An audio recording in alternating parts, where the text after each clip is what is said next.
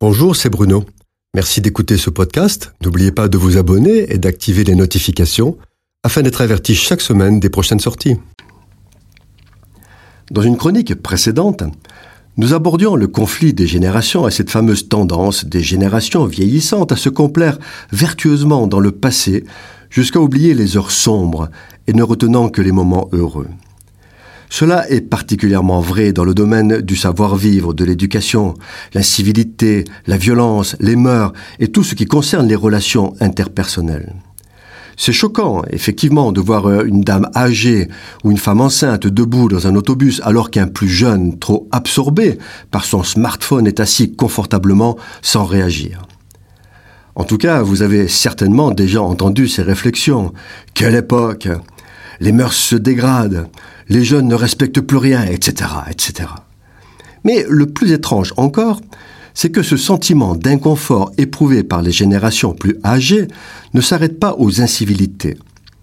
Il y a l'impression latente que le monde va de plus en plus mal, qu'il est à feu et à sang, que tout est en train de s'écrouler, que la Terre ne tourne plus rond et que la fin du monde est proche.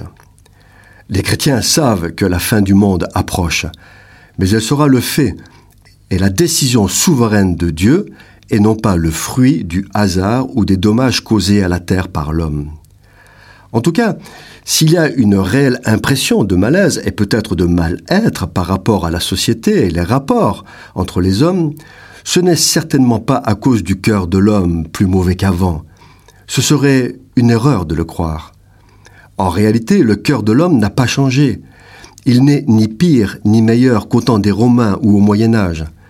En tout cas, probablement moins mauvais que du temps de Noé, où Dieu a dû détruire l'humanité à cause de la méchanceté de ceux qui la constituaient.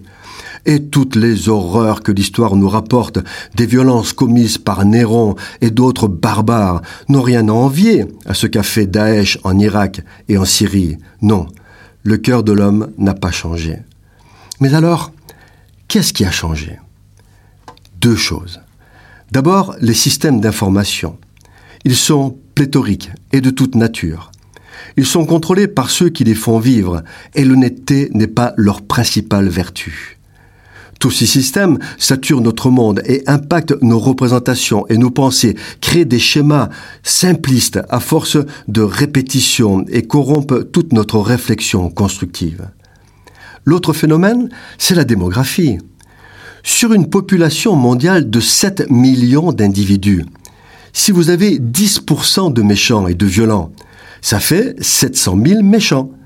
Mais sur une population de 7 milliards de personnes, 10% signifie 700 millions de méchants, avec une surface habitable qui, elle, n'a pas changé. Le mal est effectivement et à juste titre perçu comme omniprésent. Nous prions pour notre jeunesse, afin que notre Seigneur la rende forte et pleine d'énergie, et qu'elle ne se laisse pas piéger par les pensées du monde, portant sans cesse les regards vers Jésus, le chemin, la vérité et la vie. Cette chronique vous a été proposée par Bruno Oldani et Jacques Cudeville.